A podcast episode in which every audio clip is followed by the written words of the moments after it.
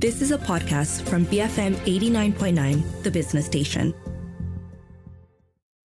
Good morning and welcome to Raise Your Game. I'm Roshan Kanasit, and with me this morning is Richard Hua, Global Head of EPIC Leadership at Amazon Web Services. And we're going to be talking a little bit about emotional intelligence and how important it is for EPIC leadership. Richard, first and foremost, before we begin all this, I have to say that is quite some title you have there. Any pressure in trying to achieve that kind of epicness? That's funny. First of all, you can call me Rich. My friends call me that. And yes, there is some pressure, but I do want to clarify. It is an acronym that has a double meaning. So EPIC leadership means leaders who lead with empathy, purpose, inspiration, and connection. And so those are leaders who have high emotional and social intelligence. So they can be epic in that sense, as well as also fantastic leaders who are able to lead high-performing teams. Interesting. And it's very nice that it came together to sound so epic. Now, Rich, before we dive in further, based on your decades of training experience in this space, could you give us a sense of the current conventional leadership styles and the gaps you believe they possess before we get into the epic side of things? Yeah, so, it's really interesting. The fact is our current prevailing model of leadership in the corporate world actually came from World War I. It's this command and control idea where you have strong leaders at the top. They're stoic. They don't express emotions or weaknesses. They just tell everyone what to do, and then they go do it. And that's over 100 years old. And so it's focused on the cognitive side, right? Like, here's the data, here's the commands, here's how to do it. Maybe here's why you do it. But then you go do it. And the reality is, even when we talk about the professional context, when people say, hey, let's all be professional here, that generally means don't show any emotions, right? It's, again, all on the IQ cognitive side, not so much on the emotional or, dare I say, human side. So there's obviously a lot of gaps because, we're all human beings. We're not automatons to be ordered around. And several things have happened over the last 15 years that have really driven us toward a more human-oriented type of leadership, right? First of all, this growing globally distributed, basically economy where people are in different cultures, different parts of the world, many of them are not really together in the same office, has made us have to have greater social skills. And then over the last few years, something happened that dramatically pushed us towards the more human side of leadership. It was called the pandemic, right? Suddenly, everyone needed to learn to be more empathetic. Our personal and professional lives got all mashed together. No matter what kind of leader you were, you're now suddenly maybe trying to take care of 3 kids while doing a very demanding job. I mean, it's very difficult. And so we all came face to face with our humanity. And so it really helped accelerate that idea of we do need to lead people, not just with the cognitive, but the human. Some other things that are driving that are newer generations coming to the workforce, right? It's getting younger and younger, and that's a good thing. The drive from our diversity, equity, and inclusion around the world, right? We need to recognize people's humanity and differences in order to be able to include them, as well as our similarities. And finally, the rise of artificial intelligence is also driving more of a need to understand the very human side, because all that stuff that can be automated, done with machines, is going to be. And so what are we left with? I mean, we're left with the human parts. So there are some gaps that are now being more and more recognized as areas that we do need to really think about as we lead. Rich, it took us all of 5 minutes before mentioning the key word AI, which has become such a hot topic today. But I guess 5 minutes is pretty long, considering the fact that most of the conversations, it's probably the second or third line. So I'm glad we're focusing on EI in particular, especially, you brought up some really interesting points there. Command and control structure has been around since the wars, and kind of like, the French brigade system and a chef like Hell's Kitchen, that kind of situation as well, right? So it's not necessarily how you want to work your day-to-day life, especially with the kind of advances we've made. So you've given us a bit of the backdrop here, or at least some of the context as to what the current leadership landscape looks like. What was it that led you to developing your style of leadership, which puts emotional intelligence and the other components of EPIC at its center? Yeah. So I have a sort of interesting story. I grew up with very, very low emotional intelligence, right? Some people call that EQ or EI. I use them interchangeably, but let's just say that it was very low. And that was because I basically turned off all my emotions. I had a lot of unpleasant emotions growing up as an immigrant to the United States from Taiwan. I didn't know how to make friends. I was very hyperactive. I didn't speak English. And so I had emotions that I didn't enjoy. So I said, forget about all that stuff. I'm just going to focus on the cognitive side. So my goal was to be a genius robot because I figured out I was actually kind of smart and being a robot seemed to have benefits. And it worked okay for about 20 years. And then I did something that totally messed up my plan, which is called I got married. And my wife sort of didn't care about the genius side and really did not like the robot side. So she's like, what is wrong with you? And I realized that I needed to focus on trying to connect with her in a more authentic and deep way. And then I had kids. And frankly, I really struggled to connect with them. And interestingly, even though I studied electrical engineering, computer science at Berkeley, I actually wound up becoming a missionary and an evangelist for quite a few years of my life. And so from both a personal and a professional perspective, I realized that these things like empathy, self-awareness, showing you care, communicating in a way that connects you with other human beings were actually really, really important. So what I found was that it wasn't just helpful for me, for my marriage, my family, or even for my sort of occupation, but that everyone I encountered also found that there was benefit in these skills, from C-level executives to new managers, to people who are new to the workforce. And so that's what spurred me to help start really sharing this with as many people as possible. And I found that no matter how smart you were, how senior you were, how rich you were, none of it mattered from a perspective of EQ skills can make a big difference in your quality of life and in your ability to lead others. All right, let's take a little bit of a step back here and go through the basics, or at least the foundational elements. What are the main elements that make up the key components of emotional intelligence or EPIC leadership? So I subscribe to Daniel Goleman's model of emotional intelligence. He's perhaps one of the world's most well-known luminaries in the field. And so it really comes down to sort of four basic components. It's self-awareness and self-management, and then social awareness and relationship management. So it's kind of knowing what you're feeling and what you're going through. I'm angry, I'm disappointed, I'm happy, I'm excited, whatever it may be. And then knowing how to manage that, right? For instance, if I'm angry and I feel like I want to punch you in the face, well, I should probably manage that and refrain from doing that, right? Because that's probably not going to be super productive, right? So it's sort of knowing where I'm at, and then do I want to stay with it or do I want to shift away from it? So that's the personal part. And then the other part is the social competencies, which, social awareness is a lot of empathy. It's essentially understanding what other people are feeling and thinking so that we can then respond appropriately to that to achieve, our mutual goals. So those are the key components. And maybe one of the simplest definitions I've heard, which I thought was great, was it's knowing how to have emotions work for you rather than against you. Right. And I think we've all had situations where we've had our emotions work against us. Right. We did something that we look back on and thought that was really dumb. Why on earth did I do that? It was probably because our emotions sort of took control in a not so helpful way. Or have you ever been in a situation where you said something and you wish you could pull the words back in your mouth as they were coming out? You're like, oh, I can't believe I just said that. That was terrible. It's also probably because we're feeling emotionally stressed or out of whack or something. Yeah, and so knowing how to moments. we all have, right? It's just part of being human. And so emotional intelligence knows how to sort of manage those times in a productive way so that we can, be the best version of ourselves as often as possible. So let's take all of that we've talked about so far, the key components, elements that make up emotional intelligence, the fact that earlier you mentioned that you've seen improvements when emotional intelligence is more integrated into work life, and then bring it directly to the working environment. Because a lot of the people that are listening to this right now might be employees, might have their own business, might have employees of their own. Why do you believe that emotional intelligence is key to building a happy and high-performing team?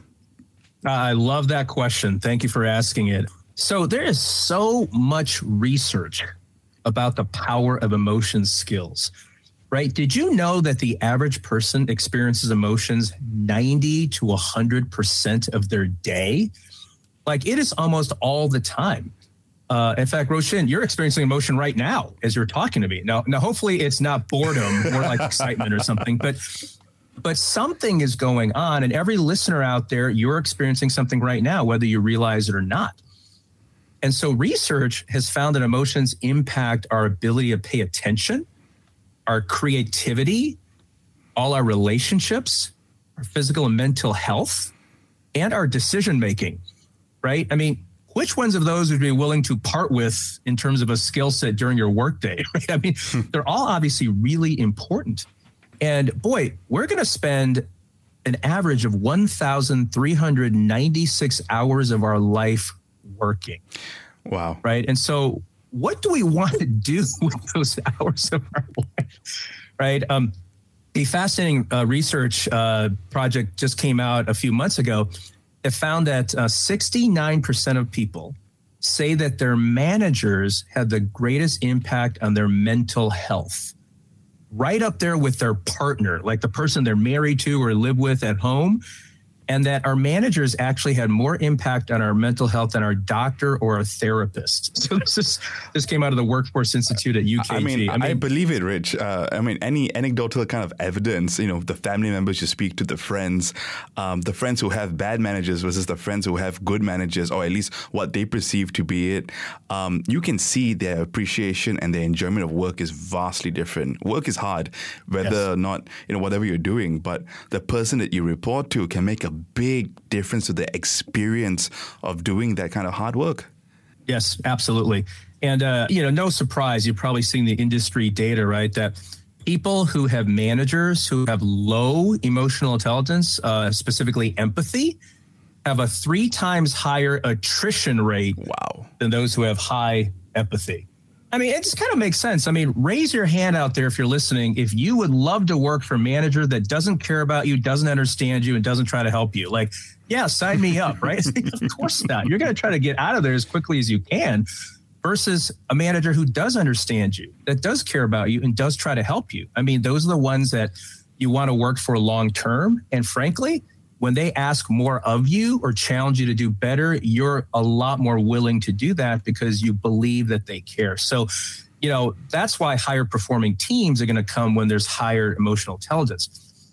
The other part of it is this whole idea of psychological safety as well. Like, so much research out there about that. Essentially, it's a team environment where people are able to say what they think, voice their concerns, opinions, ideas, and even mistakes. Amy Edmondson over at Harvard has done a ton of research about that. And she's found that those teams create better ideas, are higher performing in terms of results, are actually higher collective IQ together because, again, they are able to pitch in all of their, sort of collective wisdom and are just more fun to work for. And psychological safety at the foundation takes things like respect, trust, and empathy. And these are all squarely in the realm of, emotional intelligence skills. All right, Rich, we got to go into a few messages, but when we come back, we're going to get into the balance needed, right? Because it's one thing to want a manager to do that, but can they really do that given all the responsibilities that they have? Folks, today on Raise Your Game, I've been speaking with Richard Hua, global leader of EPIC Leadership at Amazon Web Services, more commonly known as AWS. We'll be back in a few minutes. I'm Roshan Kanasan. Keep it here to BFM 89.9, the business station. Be free-minded. BFM 89.9. Welcome back to Raise Your Game. I'm Roshan Kanasan, and this morning I've been speaking with Rich Hua, Global Head of EPIC Leadership over at Amazon Web Services. So Rich, following up from our conversation earlier, you were telling us a little bit about the importance of emotional intelligence and why you believe it's key in building happy and high-performing teams. And one of the key points you brought up was the fact that attrition rates at teams with managers of lower EQ were 3 times higher than those with a higher EQ managers. That said, when we look at the leadership landscape, it often feels like leaders barely have time for themselves with their core responsibilities as it is. So with that in mind, is it realistic to expect leaders to be able to learn and tap into emotional intelligence to become better leaders? Yeah, it's really a profound topic, because let me just say this. Being a leader is hard. It is not an easy task, right? You've got to deliver results. You got to get things done. You got to care about your own success and the success of like a whole bunch of other people around you. And they may be going through a lot of different things. It is not easy. Having been a leader myself for decades, I recognize that. So one of the key things to being able to be an empathetic and a helpful leader for others is knowing how to manage ourselves. That's why when I talk about things like empathy or inspiration, I always start with first, how are you doing?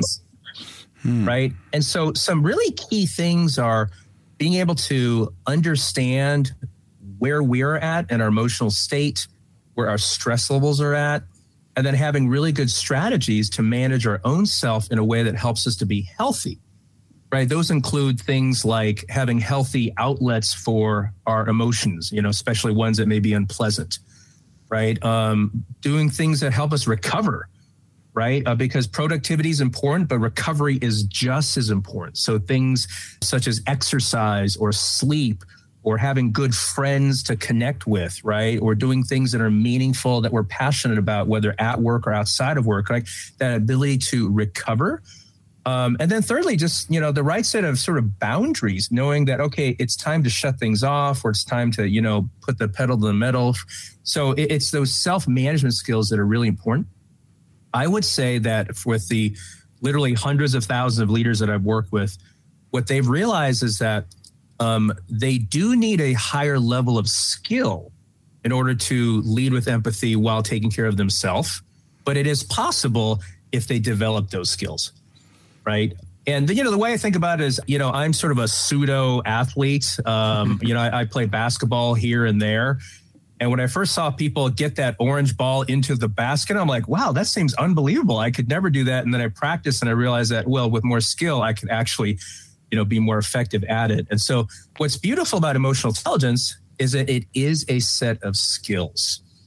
It is not something you're necessarily born with or have or don't have, but if you develop them, you can actually become much better. And I'm absolutely living testament to that. That's a great point to jump to the next question, right? It leads off.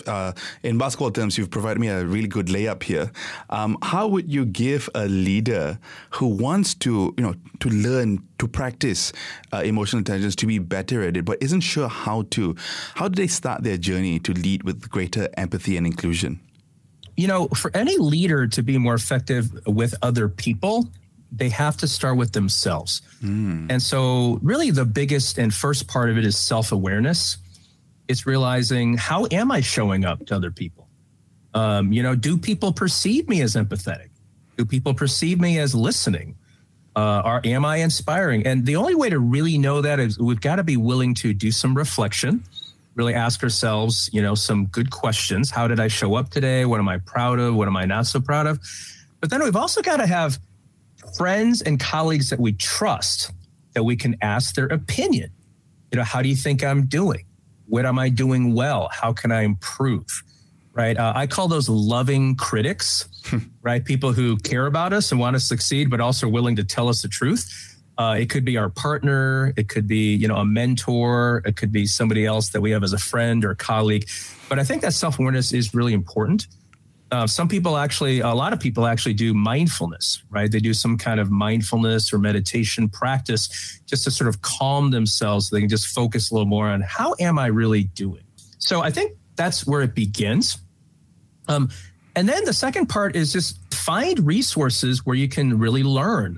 Some people really like reading books. I love reading books. So I read like a book every week or two, maybe taking some courses they can officially join in on. And then one of the most powerful ways of improving your emotional intelligence is to find some friends who also want to grow in those skills. Like if there are some people who also want to become more epic leaders or grow in their empathy or just be more effective, research has found that if you just find 2 or 3 other people that you can be with, you're going to basically all improve together. Because, there's a famous saying, you're going to be the average of your 5 closest friends. And so if you find people around you who also have similar goals, you have a higher chance of improving in those. Rich, you mentioned books earlier. Do you have any favorite books in mind? If you were to recommend a book to a friend right now, is there a particular book that you have in mind? Yeah, there are many books I love, but if you're starting out on this journey, I would recommend three books, and you can read one of them or two of them or all three. The first is Daniel Goleman's classic. It's just called Emotional Intelligence, right? He wrote it in the 90s, but it was literally groundbreaking, and almost everything he said is still true today. So it's really quite profound. The second one is called EQ 2.0, and it's by Travis Bradberry and Jean Greaves.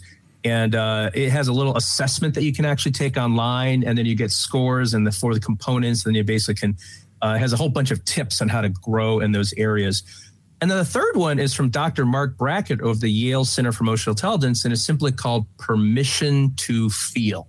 The idea is, hey, we all have feelings. Give yourselves permission to it. Be an emotion scientist. Like, study it and try to figure out how to leverage them in a more productive way, rather than be like an emotion judge and, flagellate yourself if you have the, quote, wrong ones kind of thing. So all three of those are fantastic. They've all made a very positive difference in my life.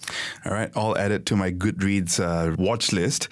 Rich, we've got to go into a few messages. Folks, I've been speaking with Richard Hua, Global Leader of EPIC Leadership at Amazon Web Services, on today's episode of Raise Your Game. I'm Roshan Kanazan. We'll be back in just a bit, so keep it here at BFM 89.9, the business station. Brave Finance Managers, BFM 89.9. Good morning, folks, and welcome back to Raise Your Game. I'm Roshan Kannasan, and this morning I've been speaking about the importance of empathy in leadership with Richard Hua, Global Leader of EPIC Leadership at Amazon Web Services, more commonly known as AWS. All right, Rich, a lot of what we talked about is really... it's good stuff, Rich, right? These are all things that we want to aspire to. We want to head in that direction. And a manager, maybe listening to this and be like, hey, I want to be in that direction. That's something I want to achieve. I want to be a more emotionally intelligent manager so that I can, reduce the churn in my department or just be a better leader overall. That said, in order for something like this to succeed, you would, in my guess, need to get deep buy-in from the organization itself so that incentives can be aligned to encourage this. I'm sure many of us have been for, those positive and eye-opening training sessions, only for all that optimism and the ideas to be demolished the minute we get back to work and existing KPIs are, back in place, right? Because the KPIs don't consider all these new things that we've learned. It's just back to the old side of leadership, which is, again, as we mentioned earlier in this conversation, going back to command and control, World War II style leadership. So how do you think this issue can be addressed? Yeah, and this actually speaks to what's happened even, at Amazon. Amazon's this amazing, amazing company. I love working here. I've been here 6.5 years. And the level of innovation that we have internally and the pace we move at and the quality of people, I'm just... I'm humbled and inspired every day by my colleagues and the people I get to work with and work for. So really wonderful. And what's really interesting is we're going through this evolution ourselves, where we are striving to be Earth's best employer, right? That's a new leadership principle that was released just about 3 years ago. And our leadership principles are things that we really do live by. We try to live by them, work by them, operate by them on a regular basis. And so, there's an evolution going on. And so when I was first talking at Amazon about emotional intelligence, people are like, what is that? That doesn't, I've never heard of that before, or, that doesn't make any sense, or that's not going to help. And so a few things really helped to get buy-in. First of all was empathy, right? Really trying to understand what are people going through and what are the challenges they're facing so that whatever we talk about actually addresses those. Right, going around saying we should all be more emotional intelligent. I mean, that's not going to change anything. That and like $5 will get you a latte at Starbucks. Okay, that doesn't help. Or in your case, maybe like 20 ringgit or something, right? But that doesn't help anybody. It's more going, what are the things you're facing, the challenges you're going through, and how can I help that? And along with that, one of the best questions to ask is, what business problems could actually be solved with more connection and understanding?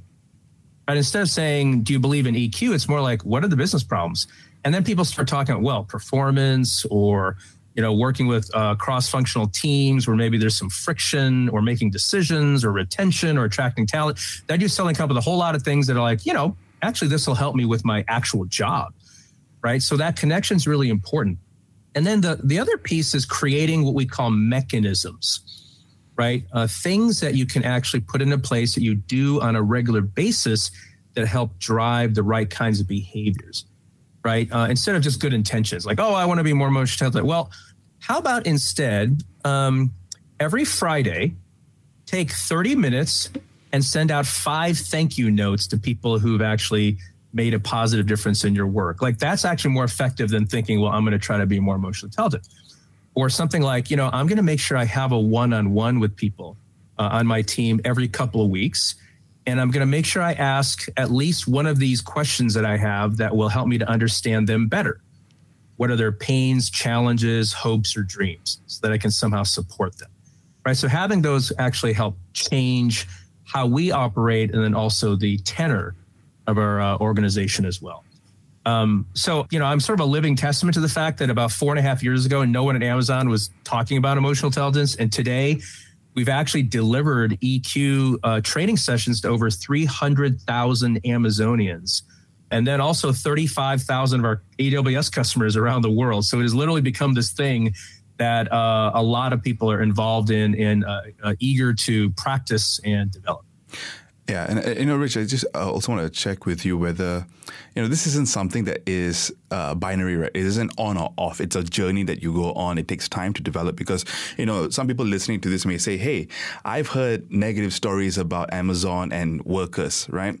But the thing to think about over the long term is that this is a long-term journey, and what you're working with here is building this mindset that then trickles down and builds Amazon into this company over the long term that treats its workers, what was the term you used earlier? Wants to be the world's best employer, correct? Striving to be the world's best employer, yeah. Practice. Yeah, because you're helping seed this into the culture, help it permeate through the employees. And, you know, from the Amazon employees, this could then go to other places, right? This is hopefully more seeding of this kind of mentality, and focus on emotional intelligence can hopefully lead to a better working environment longer term, not just for Amazonians, but for other companies as well. I think Amazon has offices around the world. Yes. So, you know, hopefully that trickles down in other areas as well. Rich, we're coming towards the end of our time now, so maybe we can focus on some of the common mistakes that are easily avoidable when trying to bring emotional intelligence and EPIC leadership into an organization. Yeah, what I find is one of the most common mistakes is lots of enthusiasm and not a whole lot of empathy. And what I mean by that is, you know, a lot of people have tried to bring a lot of things in organizations, and emotional intelligence is just one of them. The fact is, others at Amazon have tried to talk about this before, you know, during our almost 30-year history, but none of it's ever stuck, right? And that's because it was good stuff, but people weren't able to understand, well, why should I care about that? Like, how does that actually connect with my life or my existence? And so what I've really intentionally done is I've tried to constantly answer the question, how will this actually help you as a leader be more successful? How will it help you achieve your goals for your organization? And then on top of that, how can it actually be good for everyone else around you? Unless you answer those first two questions, other priorities will always basically get in the way, right? And so do I have a lot of passion and enthusiasm? Absolutely. But do I also have a plan? Because I understand that people have their own goals and needs. Yes. And I'll just give you one example. One of the biggest things that actually happened for the EQ sort of initiative was this thing called the pandemic, right? When the pandemic came, two big needs rose to the very top for everybody, not just Amazon, but the entire world. The first thing was, how do I take care of myself, not just physically, but mentally? Right? Like the anxiety, the fear, and then the extra stress of having to work from home and take care of family while also doing a job, right? People were not equipped with the skills to be able to handle that extra amount of stress. And the second thing was for leaders, who basically asked the question, how do I actually lead empathetically? Right? Before this, we all would show up to the office. I basically told people what they needed to do. We delegated, we went off, did great work. Now, my team members, half of them are kind of falling apart because now they have to homeschool 3 kids, take care of a, you know, very sick parent. I don't know how to actually be the kind of empathetic leader that, you know, I need to be at this moment. So from those two perspectives, I realized there's a huge need. So I started offering to deliver emotional intelligence talks to fulfill those two needs. And that's when we went from a few thousand people to literally tens of thousands of people that were impacted by our trainings. And so that empathy for what people are going through makes such a huge difference, because then they see the value for themselves, and then they can bring more of it to their leadership and their organizations. And one more question here, Rich, and maybe this is just part of this common mistakes narrative, is well, I'm wondering whether trying to do it too fast can be a problem as well. How long have you been working with Amazon and AWS in striving for these aspirations? Give us a bit of, like, you know, an illustration here of so that people don't try to do it within 3 days, you know. Yes. So in our sort of instant gratification world. Exactly. Watch this 5-minute video and suddenly you'll become high in EQ. No, I mean, the fact is, it is a lifelong journey, right? And that's how I think about it. It's an EQ journey, and we can always do better. We can always grow. You know, one of the things actually we say a lot at Amazon is having a day one mentality, and day one means I'm always beginning. I'm always starting. It's never the finish line. It's always a starting line. I can always evolve and learn. And so the key thing is that it does take time and it does take practice. And one of the things I would encourage people to do is, as you're learning, as you're becoming more aware, as you're practicing, don't be afraid to try. Don't be afraid to fail, because that's the only way that we can actually get better. In fact, I heard sort of this definition of failure. It's the first attempt in learning, F-A-I-L, right? That, you know, every time we do it, we're learning something, right? So that's okay. And if you're starting off an EQ journey, you're going to probably fail more than you succeed. That's okay. Kind of like my first 1,000 layups, you know, I made maybe 3 of them. So, but over time, it becomes better and better. And so, yes, at Amazon, it's been an effort that I've been undergoing for about 4.5 years. And at first, it was just me going around giving talks to people who are like, what on earth is this person talking about? And now we have our most senior leaders believing that, hey, this is going to really make a difference for ourselves, our business, and our people, and really our customers. And so, I'm really thrilled. Rich, on that note, thank you so much for your time today. It's been a pleasure. Thank you very much, Roshan. I really, really appreciate the time, and I hope you have a fantastic rest of your day. To you as well. Ladies and gentlemen, I've been speaking with Richard Hua, Global Head of EPIC Leadership at Amazon Web Services, and you've been listening to Raise Your Game. I'm Roshan Kennison. Keep it here to BFM 89.9, the business station. You have been listening to a podcast from BFM 89.9, the business station. For more stories of the same kind, download the BFM app.